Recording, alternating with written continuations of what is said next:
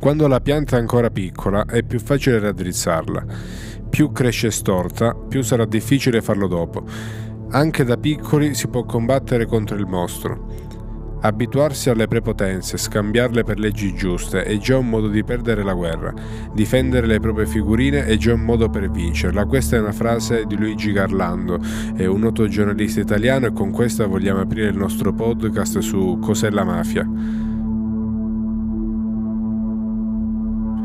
La mafia è un fatto umano e come tutti i fatti umani ha un inizio e avrà anche una fine. Queste sono parole celebri di Giovanni Falcone, il magistrato che più di tutti in Italia ha contribuito alla lotta alla mafia, fino a diventarne un simbolo, prima di divenire barbaramente ucciso in un brutale attentato del maggio del 1992, che così rispondeva ad un giornalista che gli domandava se fosse possibile per lo Stato italiano sconfiggere definitivamente la potente organizzazione criminale nata nata in Sicilia e nota con il nome di Cosa Nostra.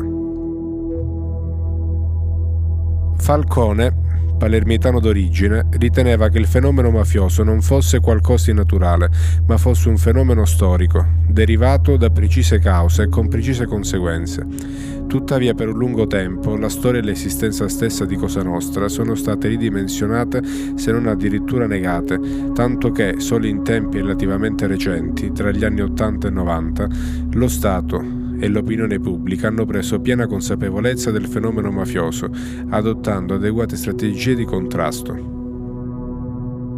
Oggi si può affermare che, per le sue implicazioni, la storia di Cosa Nostra sia parte integrante della storia italiana contemporanea, per il modo in cui la sua evoluzione ha seguito quella più generale del paese e quella della storia della mafia siciliana che è emersa con chiarezza anche dalla sua più particolare caratteristica, il suo legame costitutivo con parte del potere e della politica, che rappresentano tuttora il lato più controverso e oscuro della sua attività criminale e uno dei principali motivi del suo sviluppo e della sua affermazione nel corso del tempo.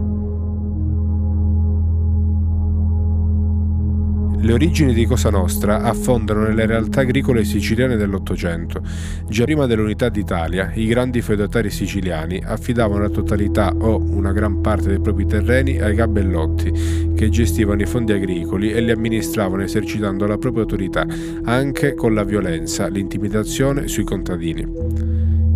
Questa particolare classe sociale era l'unica a girare a cavallo armata nelle campagne siciliane e alcuni di questi, crescendo di importanza, erano giunti ad organizzarsi ed affiliarsi per controllare quanto più terreni possibili e le attività sul territorio per il proprio profitto attraverso l'adozione di metodi illegali e violenti. Dopo l'unità d'Italia, la situazione nelle campagne siciliane era rimasta la stessa. I grandi latifondi avevano resistito al cambiamento, così come i soggetti che li controllavano, mentre il neonato Stato italiano fatica ad estendere la sua autorità su un territorio periferico come quello siciliano.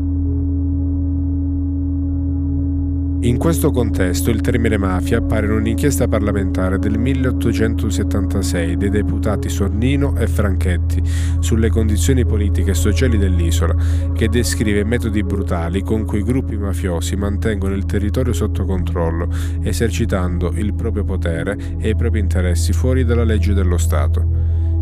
Nel 1900 il questore di Palermo, Ermanno San Giorgi, compila una serie di rapporti in cui fa un resoconto completo e dettagliato delle attività della mafia di allora. Ne delinea la sua divisione in cosche, ovvero in gruppi di famiglie legati gerarchicamente ad un capo le attività illecite e i metodi violenti, in particolare l'estorsione e i ricatti e i rapporti che le cosche intrattengono con alcune famiglie della nobiltà siciliana, che si servono della mafia per tenere a freno le rivendicazioni sociali e salariali dei braccianti.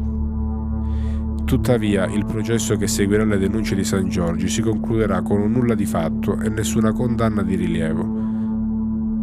Nonostante quindi il fenomeno sia già conosciuto per il momento, lo Stato italiano fatica a, con- a, contrastarlo. Con l'avvento del fascismo le cose sembrano cambiare quando Mussolini nel 1924 invia il prefetto Cesare Mori, soprannominato il prefetto di ferro, in Sicilia con lo speciale incarico di sradicare definitivamente Cosa Nostra dal territorio dell'isola. I ruvidi metodi di Mori, non molto amati dalla popolazione siciliana, ottengono inizialmente dei risultati.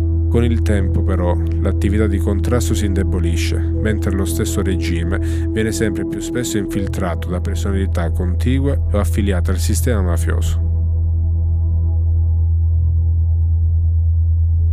Nel 1943 le truppe anglo-americane sbarcano in Sicilia e il fascismo crolla.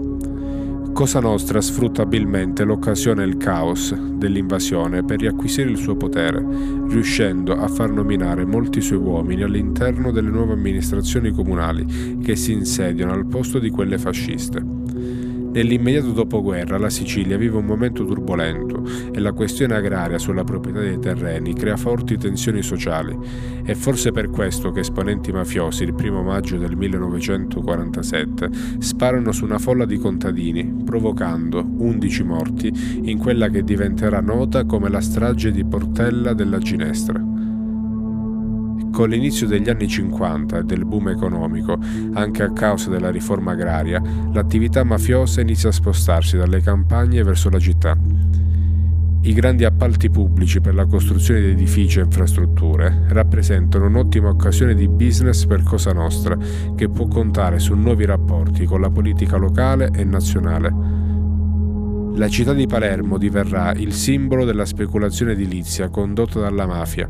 In Sicilia non solo, tra gli anni 50 e 60 infatti intere zone storiche dal capoluogo siciliano verranno demolite per lasciare il posto a una cementificazione selvaggia, speculazione che diventerà nota come Sacco di Palermo.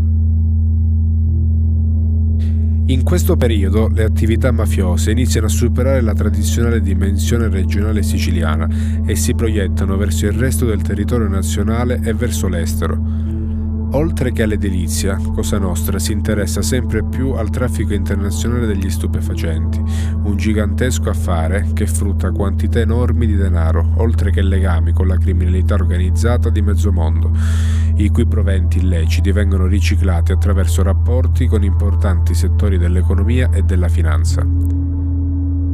Con il tempo, Cosa Nostra otterrà una quota maggioritaria nel narcotraffico mondiale che diventerà la principale attività mafiosa tra gli anni 70 e 80, cambiando definitivamente il profilo dell'organizzazione. Se Cosa Nostra si dimostra capace di cambiare pelle e adeguarsi ai tempi, a non cambiare sono i metodi violenti e spietati con cui l'organizzazione fa valere il suo primato criminale. L'intimidazione e l'omicidio valgono sia per i nemici esterni che ne intralciano l'attività, sia all'interno dell'organizzazione, dove non mancano contrasti fra le diverse famiglie che si contendono il comando. All'inizio degli anni 60 inizia una prima guerra tra clan rivali che suscita clamore per la brutalità, il numero di vittime e le ritorsioni che si lascia alle spalle. In questa fase la reazione dello Stato rispetto a questi sviluppi dell'attività mafiosa non è stata sempre adeguata. Infatti nel 1963 si insiede la prima commissione parlamentare antimafia con il compito di raccogliere dati e notizie e suggerire strategie di contrasto al fenomeno mafioso, ma la cui attività, almeno inizialmente, sarà piuttosto ridotta. Alla fine degli anni 60 si svolgono alcuni importanti processi che vedono alla sbarra importanti capi di Cosa Nostra, ma che si concluderanno con condanne molto lievi e con complete assoluzioni. In questo periodo, a livello pubblico, per sottovalutazione del fenomeno, omertà o connivenza, è la stessa esistenza della mafia ad essere ancora messa in discussione o addirittura negata.